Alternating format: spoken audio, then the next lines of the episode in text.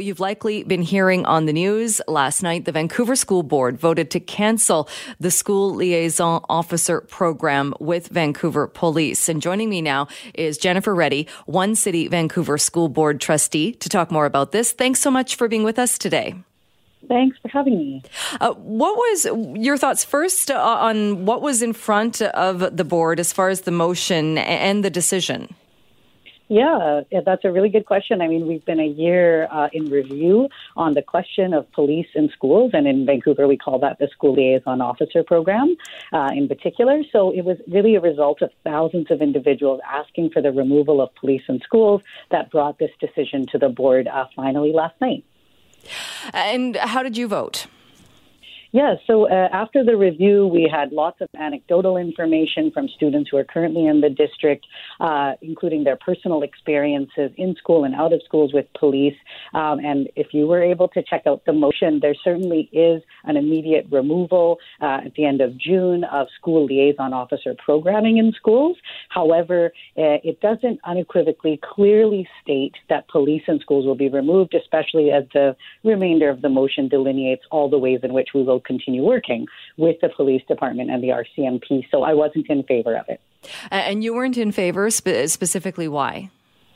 Yeah, um, so centering the, the VPD and RCMP in the next steps really dismisses what we learned in the last year. So for me as a trustee to be listening to individual young people in our district, uh, children and youth uh, recount experiences of harm, uh, talking about the impacts of being racially profiled, um, experiencing uh, criminalization if you have a mental health issue, uh, if you disclose or share or have a perceived identity. Um, so, hearing about that and how it affects their access to public education, and that in cases it actually prevents them from coming back to school, is really where uh, my focus is. And that wasn't addressed uh, in the motion yesterday, um, and unfortunately wasn't mentioned at all. Uh, so, saying that, that people that, that filled out or were part of the survey and the study that was done and, and the research that was done this past year on the program, uh, can you say or do you know then how many students came forward and, and said the things that you just said, said th- these were happening uh, with the liaison officer in their schools? Yeah, that's a great question. So, absolutely, we, we don't have. Um, uh, only a numbers conversation to be had about this topic. Uh, and in fact, we speak a lot about equity in education, and education is the great uh, equalizer in, in a sense. And what that means is when you get data that has a majority of individuals saying, I'm indifferent, I feel good about the program, and then a specific percentage uh, saying, this causes me harm and is preventing me from accessing my right to education, that's the part that actually needs to be assessed with an equity lens. Otherwise, what we're doing is we are forgetting that rights, especially children's rights, like other human rights, are relational.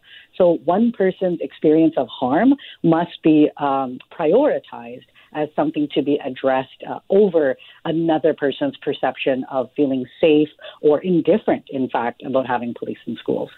Uh, looking at the review, though, that was done, the Argyle Communications review uh, of looking at the, the, the, spectrum of experiences that people, students, parents, educators had had uh, with this program, uh, it did come back 47% of Indigenous students that took part of this pro, that survey said that they felt having officers helped foster a sense of safety. So, how does getting rid of the program help people who felt it did foster a sense of safety? Yeah, exactly. I think this is the piece that's so important from an equity based perspective. So, that perception of safety for a majority of individuals is at the expense of harm for a specific demographic of students who are already marginalized. So, kids who maybe aren't coming to school without having had breakfast or lunch, kids who live in poverty, who have income insecurity, um, kids who struggle with mental health, who identify as Indigenous, Black, trans, queer, uh, two spirited. And so what we end up having is a, is a disproportionate impact. But this isn't only a Vancouver School District conversation in my mind, and as probably you know and have heard, that across Canada and our continent, we're looking at systemic racism in institutions like policing. Um, and right now, our my focus is public education and, and the barriers that have been raised to my awareness around specific demographic of students and children facing barriers to accessing education. Uh, so, is there not a way then to improve on the program? Why does the program have to be discontinued altogether? Yeah, I think that's a great question. Uh, for me, the request, the demands, the calls to action from community are about clear removal. So once uh, as a decision maker, I can decide on that, then we could have a different conversation. I think the review was specifically focus on that first question. And unfortunately, by sort of uh, going ahead and suggesting that now we're going to start evolving this relationship, uh, doesn't get at what the request was originally asking for, which is removal. Absolutely, we need to have conversations about safety, culturally sensitive programming, um, what kids want to see in spaces in their district. But we didn't ask those questions, and therefore we can't really confirm what the needs are. Right. Uh, if somebody was to just look at this and not read the, uh, again the report, which I think is about 211 pages, and not really go into it, just looking at some of the coverage and some of the way that this program is being described, you might think that this program was 15 officers with the Vancouver Police Department who were put into schools with the only objective to pick on and single out uh, people who look different, students who were black and indigenous and racialized, and to make their lives hell. That's obviously not the program. But if anything like that was happening, would that not have been addressed already? That's another great point. Absolutely. I think that's the harm that we heard of that didn't show up at the board table last night. So the, that harm that you mentioned in the report, unfortunately, isn't something that was brought to the board table. Um, it will absolutely be my commitment to ensure that the harm that we've learned about is accounted for and addressed. Um, anytime a young person experiences any sort of daily interaction of harm or violence in our district, in, in the schools that I'm meant to lead and govern, is absolutely my business and purpose for being there. So those are concerns that I continue to work on and will bring forward. Right, but that's kind of my point. Isn't it hard to believe that that, that would be happening every day in this program? That that just seems un, unfathomable. Yeah, I think that's a really good point. I mean, look at our city right now. We have a group of young Indigenous leaders, the Braided Warriors, um, having to face a legal uh, standoff with the RCMP, with the VPD. Um, so I, I, agree with you. I, I, think it is hard to believe it's it's it's a sad state that young people are in, having to advocate for their basic rights.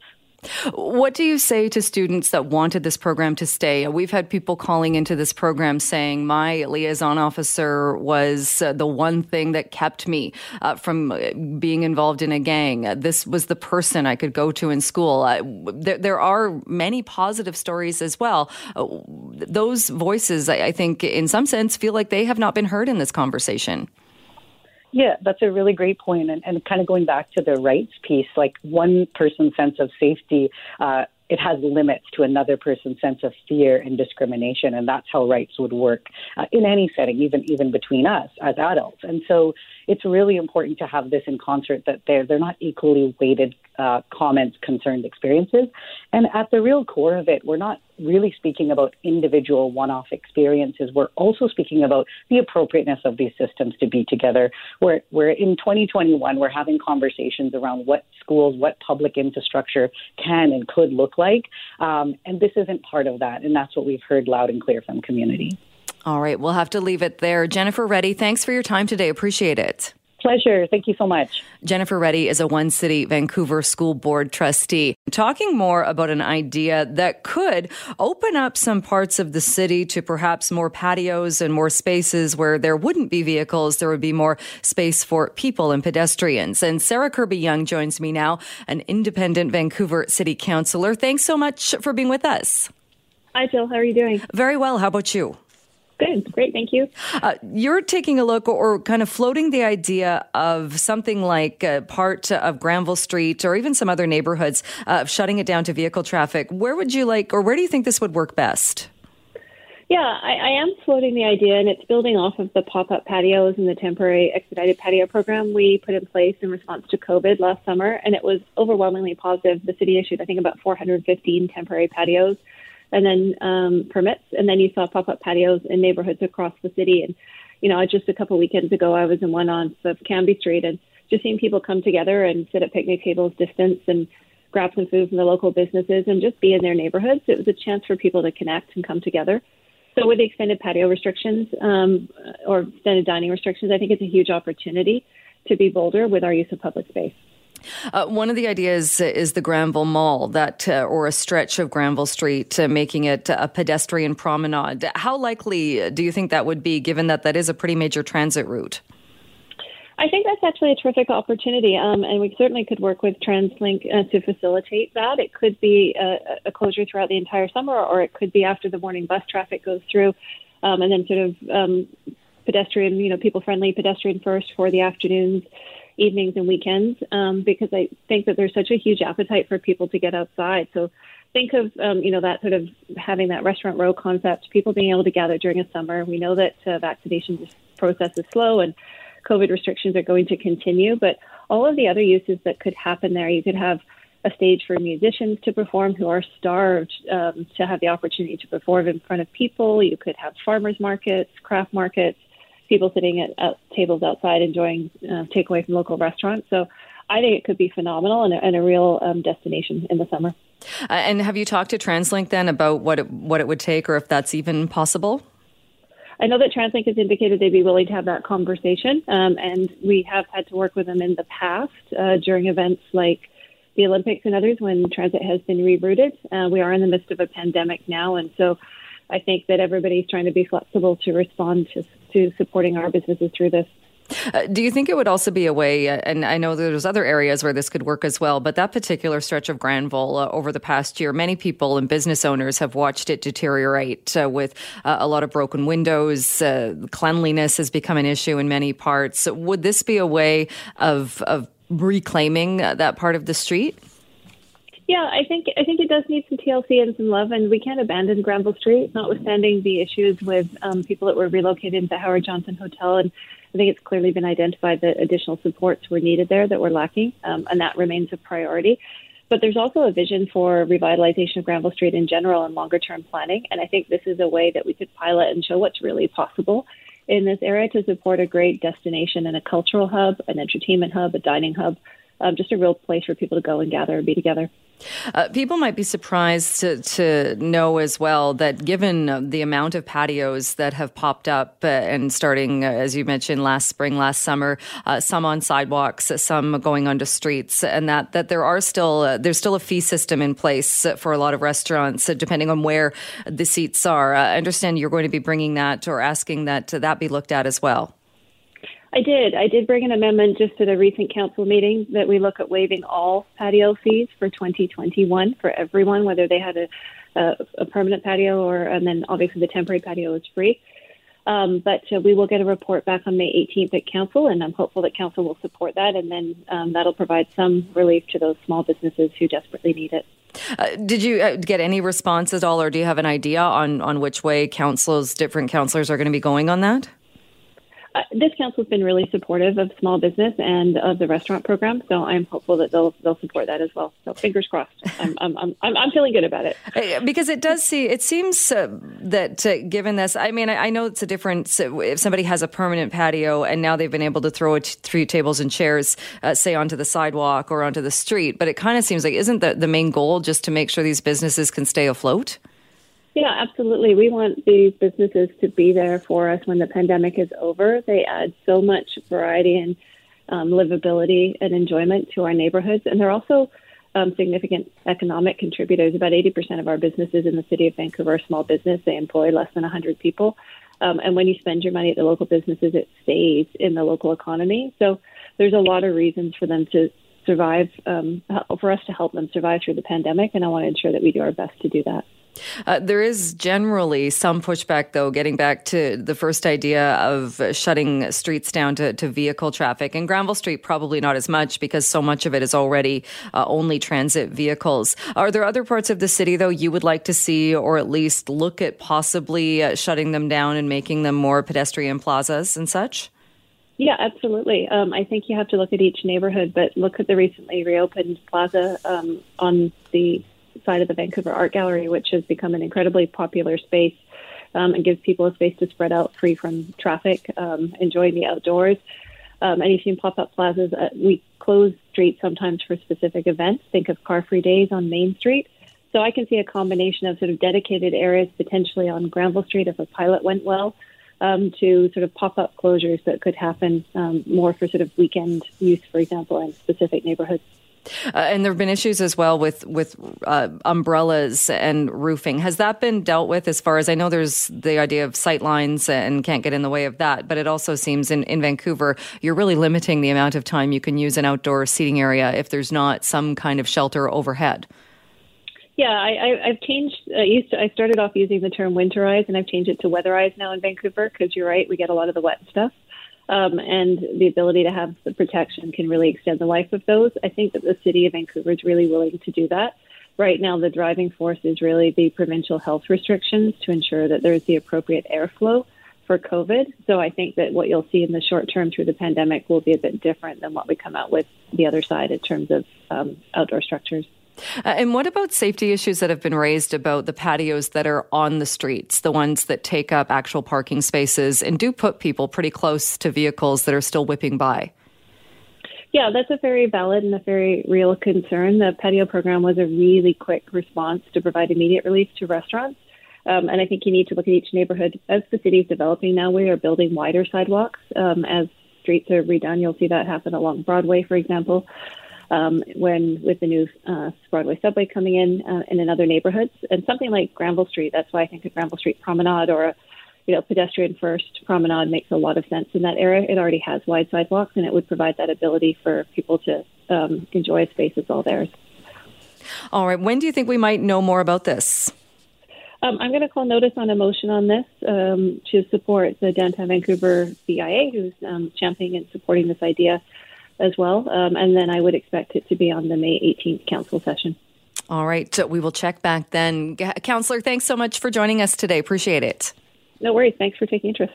That is Sarah Kirby-Yung, an independent Vancouver uh, city councillor. Well, have you added a furry family member during the pandemic? If so, you are not alone. We've been seeing a lot of new information about just how many people have taken this opportunity, whether it's because you're working from home or for some other reason, taken this opportunity to finally uh, get that dog or cat or other type of animal. Well, could there be a shortage when it comes to veterinarians to help us care for the furry members of our family? My next guest says yes, and BC Liberal agriculture critic and MLA for Delta South, Ian Paton, is joining me on the line now to talk more about this. Thanks so much for being with us. Hi, Jill. Good afternoon. Good afternoon. Uh, your thoughts on this? Uh, you've uh, put out a call that uh, the current government needs to do more to address this critical shortage. What kind of a shortage are we looking at uh, in BC when it comes to veterinarians?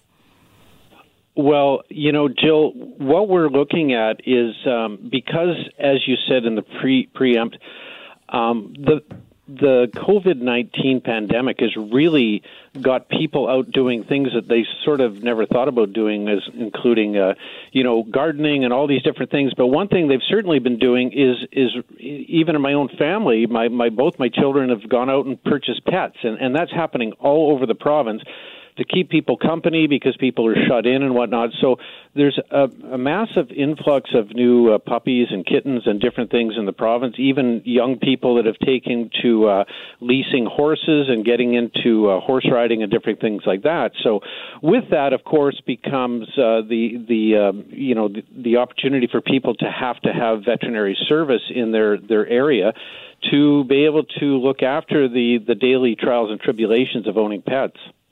Uh, have you been hearing then from veterinarians or people in the industry uh, that are also concerned about this?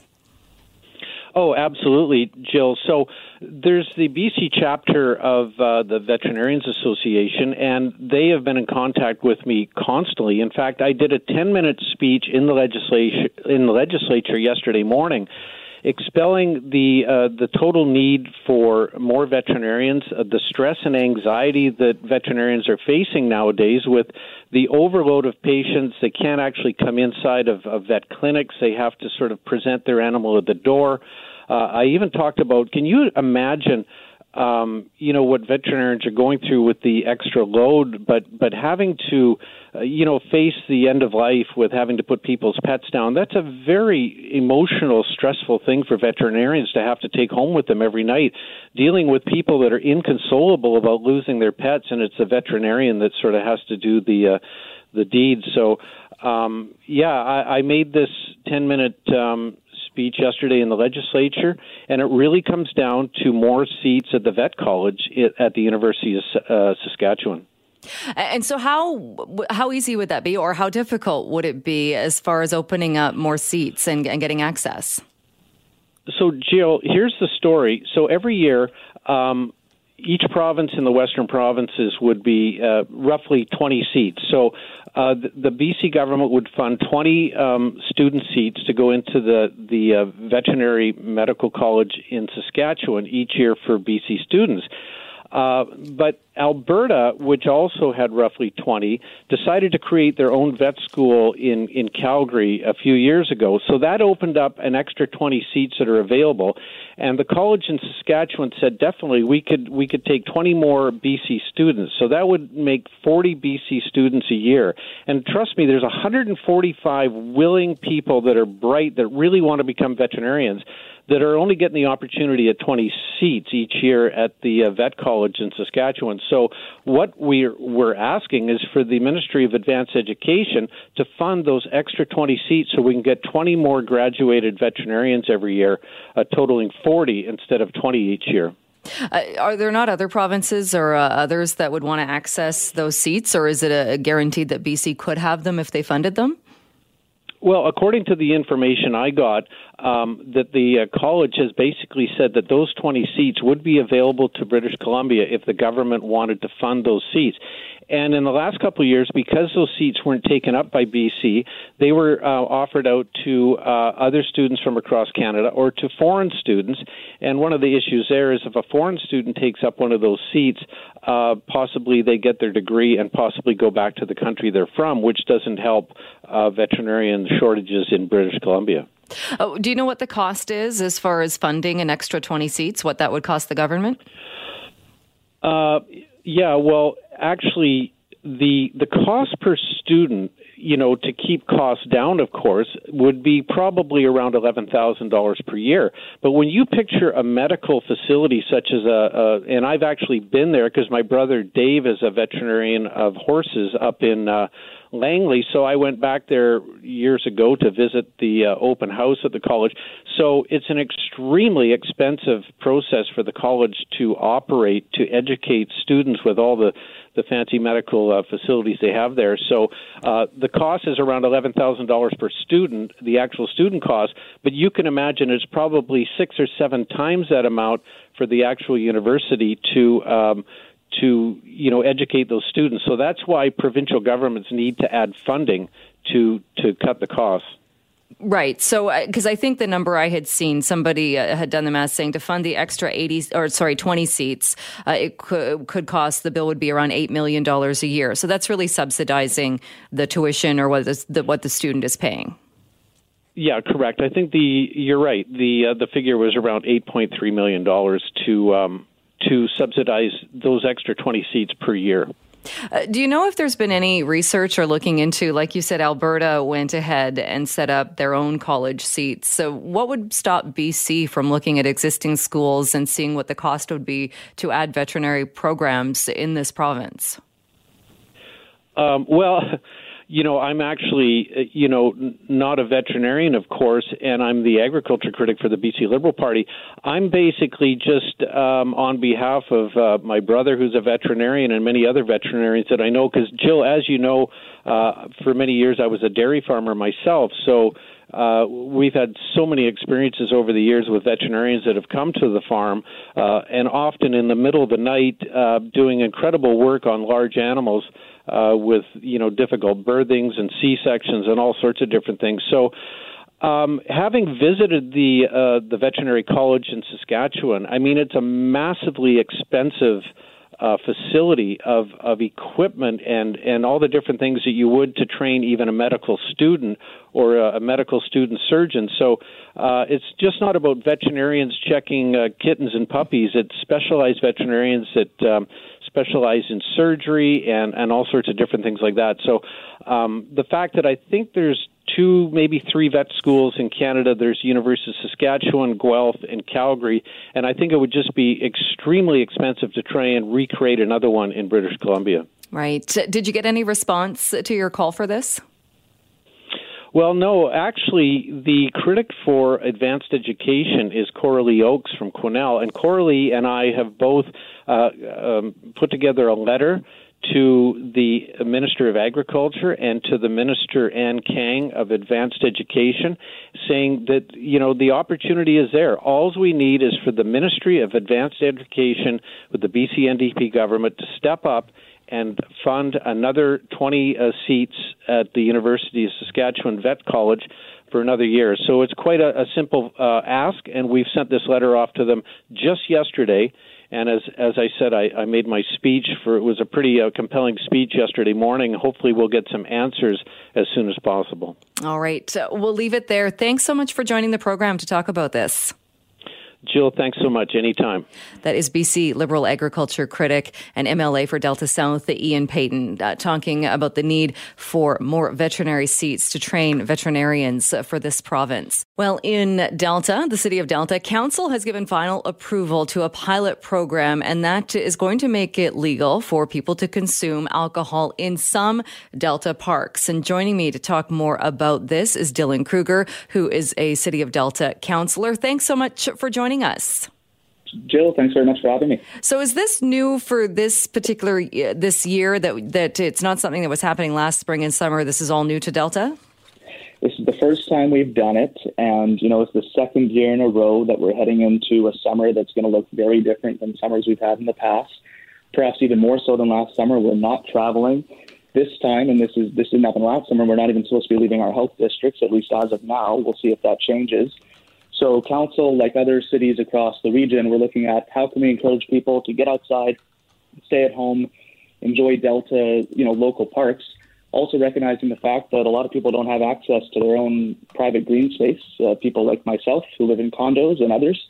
Um, and now, even on top of that, where you know restaurants have no dine-in policies, so limited patio space as well.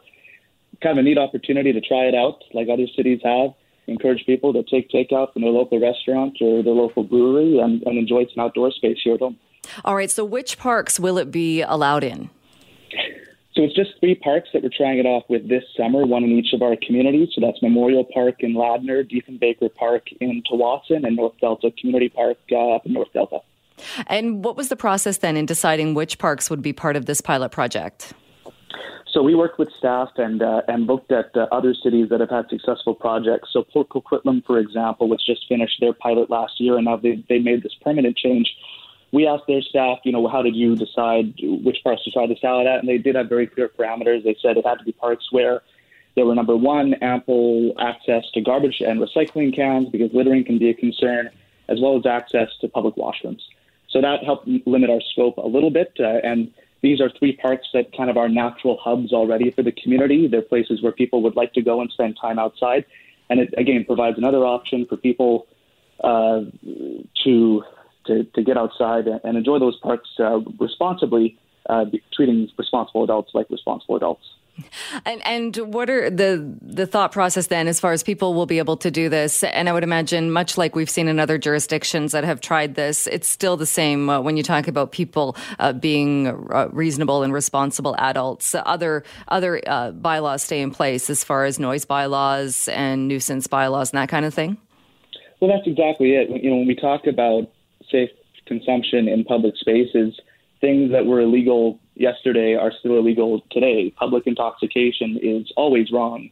Drinking and being rowdy at parks at two o'clock in the morning is not okay. Underage drinking is never okay.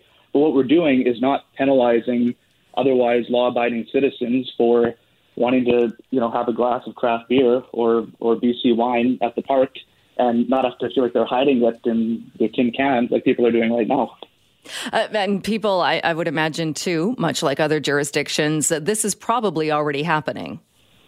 Well, I mean, I'll, I'll, I'll say it right here. Uh, I, I, I do it myself, right? When we're at the beach on a Friday night or, or whatever else, and you've got it in your solo cup or your water bottle because you're afraid of being caught. But we're kind of we're, we're, we're creating this fear and stigma around something that's not actually inherently bad. It's a very North American kind of prohibition era holdover that we still have here. But you go to other places, you go to Europe, it's not a big deal. People have a glass of wine or a beer on at the park or the beach, and it, it's part of life. Like that's what I'm saying. Let's let's treat responsible adults like responsible adults. Obviously, still ensuring that irresponsible behavior um, is, uh, is is dealt with accordingly, right? Yeah, for sure. Uh, with this project, then, is the idea that perhaps it could be expanded because, as you just mentioned, uh, people will have a, a, glass of wine or a beverage on the beach. Uh, if uh, I'll use uh, South Delta Tsawwassen as an example, Diefenbaker Park, uh, it is a hub. A lot of people love going there, but it's not really close to say if you lived in another part of Tsawwassen close to the beach, you would have to drive there.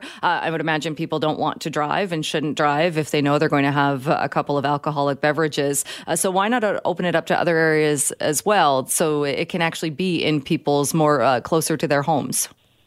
Well, that's what I'd like to see, and I think that's the opportunity that this pilot project presents. And we're going to have the opportunity for public feedback throughout the summer as well as the end of the summer. And I'm hoping and expecting that, like other jurisdictions, we're going to find that there are, in fact, very few issues. Um, Port Coquitlam found zero RCMP issues, one very minor bylaws issue, which was dealt with. And by and large, it's seen as a good thing that, that regular people and families can take advantage of. So the hope is that we can build public trust and buy-in this summer, and then I would like to see it expanded in the future. I really believe that the way things are going 10 years from now, hopefully this will be a non-issue and it'll be uh, just standard practice that, that responsible drinking is allowed in all of our public green spaces across the region. Uh, when does this uh, pilot project start? Uh, project starts June 1st and will run till the end of September uh, from 11 a.m. until dusk. And of course, um, like I mentioned, all the other bylaws and uh, and legal requirements still abide, and our, our, our, bylaws and Delta Police have signed off on this, and we'll be monitoring it and uh, and taking it slow. But I fully expect, like other jurisdictions, it's going to be really successful. And we're going to find uh, that people are excited about it and want to see it come back next year. Did you have any opposition or did you encounter any opposition to this? Very little when we um, went out to the public on this and it was reported on in the news. When you look online at the comments, I'd say 95% in favor. A couple of people with the concerns that you outlined, just with regards to whether it be underage drinking or drinking after hours, which, as I explained, was illegal and continues to be illegal. I think most people are excited about the opportunity to be given freedom to make responsible choices. And it really highlights the, the fact the kind of nonsensical laws that are in place right now anyway. So it's a great opportunity to try it out and goes. Um, I'll throw this question at you uh, as well while you're here, as far as patios, because we've been talking a lot about patios uh, in Vancouver and other places as well. And I know you had tweeted out uh, to support local breweries uh, in Delta, uh, Four Winds, uh, Barnside Brewing, which are great local local businesses. is Delta also encouraging or making it easier for restaurants and places to have those patios and outside seating as we continue with these dining restrictions? Yes, I was quite proud of that. We were actually the first uh, city in Metro to do this last year um, for the first time. We are really saying, how can we get out of the way and let restaurants and pubs and breweries do what they need to do to survive? So we've waived all patio fees and permits uh, up until the end of 2022. We've told the restaurant and, and brewery community, look, we, we, can work with you. Can we give you free of charge sidewalk space, um, parking spaces, uh, street space? Anything that we can do to help your uh, vibrancy and viability. And we found a really healthy offshoot of that is it's actually made our streets better. It's actually reanimated streets, made them public spaces where people want to be, even while we're being socially distant. So I really hope that's a holdover that all cities can take as a lesson learned from the pandemic. That even as hopefully one day things get back to normal, we want expanded patio space. We want people outside uh, taking up our sidewalk space because it makes our cities stronger makes our streets more interesting, and it helps all the businesses, not just the restaurants and the breweries. All right. We'll see how uh, the project goes uh, moving forward. Dylan Kruger, thanks so much for your time today. Thanks very much for having me, Joe. Bye for now. That is Dylan Kruger, a Delta City Councillor, uh, talking about the pilot project for select parks. Uh, that's where alcohol will be allowed starting June 1st uh, and patios as well. Well, more details released earlier today about a $500 million strategic investment fund to help BC based businesses. So, what is this all about? We are joined by Ravi Kahlon, the Minister of Jobs, Economic Recovery and Innovation. Thanks so much for being with us. Hi, Jill. Thanks for having me. Hi. So, this, we heard about this in the fall, the details of this. Uh, it's now been introduced. What will it actually do? Well, this uh, fund is uh, it's uh, groundbreaking. Actually, there's no fund like this in, in North America. We've uh, modeled it off of something that's happened in Ireland and Denmark, and now uh, the Scottish Bank has launched something similar. Uh, essentially, it's a $500 million fund that will help BC companies uh, grow, uh, scale up, um, and, and stay here in British Columbia. But it'll also be a fund that will help attract the investment we need to drive innovation, whether that's to address climate change, whether that's to uh, improve people's lives through health outcomes. And so we're, we're pretty excited about it, and uh, it's going to set the path for a strong uh, economic recovery here in BC. So, how is it actually going to do that, though? So this fall, uh, the program, uh, the uh, new Crown Corporation will be up and running. Uh, the businesses within BC only can apply. They can go to this new corporation. Uh, we're going to make an independent chief investment officer uh, who will not be influenced by any government official or any board member, and they'll review all the applications they come from companies within BC, whether they're starting up or whether they're ready to really grow and scale up uh, and make decisions on making investments in them. Now, the one thing that's unique is we're not just going to write checks to companies uh, with this. Uh, what's unique about this is we, we invest in them and we actually take equity stakes. So when those companies grow and succeed, British Columbians get to see a benefit from that growth. Uh, not to be a pessimist, but what if they don't grow and succeed? Well, you know, if we want to see, for example, uh, some real innovation when it comes to addressing climate change or uh, addressing, um, uh, you know, um, vaccines or whatever that we need research dollars into, there will be the odd time when uh, business that gets invested in uh, does not succeed. Um, but we are prepared, as we know, we already invest in companies. Uh, we're giving uh, millions of dollars to companies that are trying to innovate or do something groundbreaking, and sometimes they don't succeed either. And so, our hope with this fund is we have an independent chief investment officer which can look at all the business cases that are presented and support those that are willing to help us uh, advance the goals of this province, which are a healthy planet, um, healthy people, and successful uh, employment opportunities for people, um, as well as uh, uh, creating uh, profit for British Columbians. Uh, some of the language in this uh, is, is, says things uh, to, uh, as you say, attractive investment, create family supporting jobs. what does that mean? So a, a, company would apply under this plan. Does it have to have salaries that are a minimum amount? I, I don't quite understand what, what creating family supporting jobs actually means. Well, the investment uh, that uh, this body will do, or this Crown Corporation will do, will have mandates. For example, it needs to ensure that uh, not only companies in Metro Vancouver get supported, that there's a, a, a rural representation or regional representation. Indigenous-led uh, businesses also get a chance to participate in this.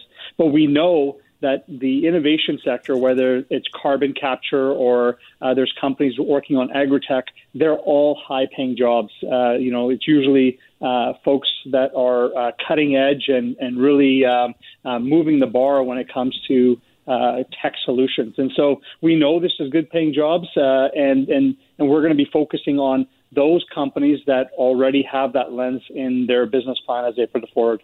Uh, it sounds like a great uh, opportunity for many companies and, something that uh, many people can look forward to. But uh, I can't help but think people are going to hear this today and say, great, this is something to look forward to for the future. Uh, in the meantime, though, here's a government that promised it would look at sick days and paid sick days, and still there's been no movement on that. Why not focus more on what is staring people in the face right now, uh, something like paid sick days?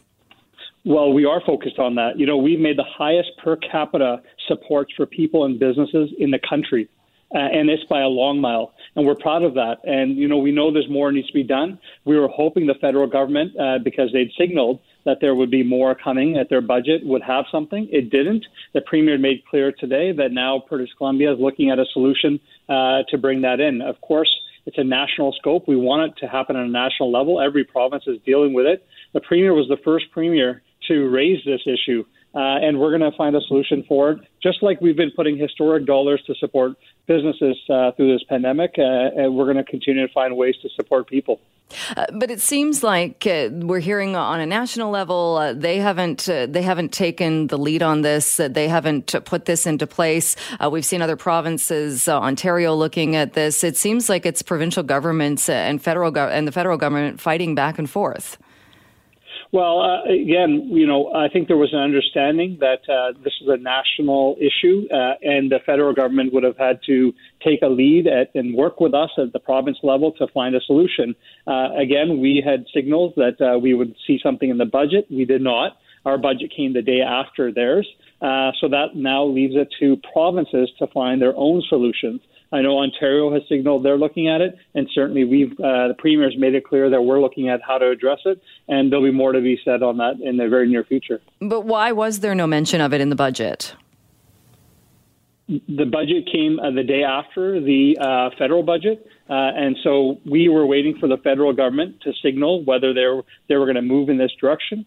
Uh, because we didn't get that, and you know, budgets are drafted and put out, um, uh, prepared uh, weeks before uh, and so, you know, we've made it clear that when they had dollars available, we would put dollars available. You know, we did put money in the in this budget to address the pandemic as the pandemic changes. And again, the premier made clear today in the press conference that we would find solutions uh, to this challenge, and but we're still urging the federal government to get involved. Uh, would you agree that it is still uh, a major issue that people are going to work sick? Uh, of, yes, we've been saying that from the from day one that uh, if you're sick, you should stay home. Uh, it's a major issue that we've been raising from the beginning. Again, uh, Joe, you'll, you'll recall uh, the premier was the first premier at the all uh, ministers meeting with all the premiers and the prime minister at the table saying we need this. At that time, he was the only one talking about it. No other premier wanted to even uh, uh, consider the idea. And the prime minister had uh, suggested that they were interested and they would come up with a solution. The solution they've brought to this table so far has not been working. And so the premier has made it clear that we're going to find our own solution here in British Columbia. Uh, do you know if, if businesses have been taking advantage of the announcement just a few weeks ago, uh, the circuit breaker funding, as far as helping businesses get through this, those particularly hard hit uh, by these measures? businesses have. It's been a huge uptake, uh, in particular with the circuit breaker. Um, you know, businesses that were going to re- receive up to ten thousand dollars. uh, we've doubled it uh, as of yesterday. So now businesses can receive up to twenty thousand uh, dollars. That program, by the way, was created with the business community. Uh, they gave us advice on how to structure it, and uh, and it's been a huge success. We're also seeing a lot of dollars going out with our uh, Small Business Recovery Grant Program, which is about $145 million of supports that have gone to businesses. And we've got thousands of applications that have come just in the last few weeks. So uh, all those supports are uh, starting to flow to businesses. And that's not to even mention, uh, you know, we've cut 25% of liquor pricing for liquor stores. Uh, property tax relief, uh, tax credits for businesses that hire or rehire employees. Again, one of the most comprehensive packages in Canada. And and you know, Joe, I'll say that there's a reason I think why we are seeing 108, 100.8 percent of pre-pandemic job levels in BC. Uh, it's because a lot of those supports have been putting in place. Of course, we've got some tough days ahead, but we're going to continue to be nimble and flexible and find supports uh, as we need them. All right, uh, Minister, we'll have to leave it there. We're out of time, but thanks so much for joining us with us today. Appreciate it. Yeah. Anytime. Thanks for having me, Joe. Bye. Ravi Kahlon, the Minister of Jobs, Economic Recovery and Innovation.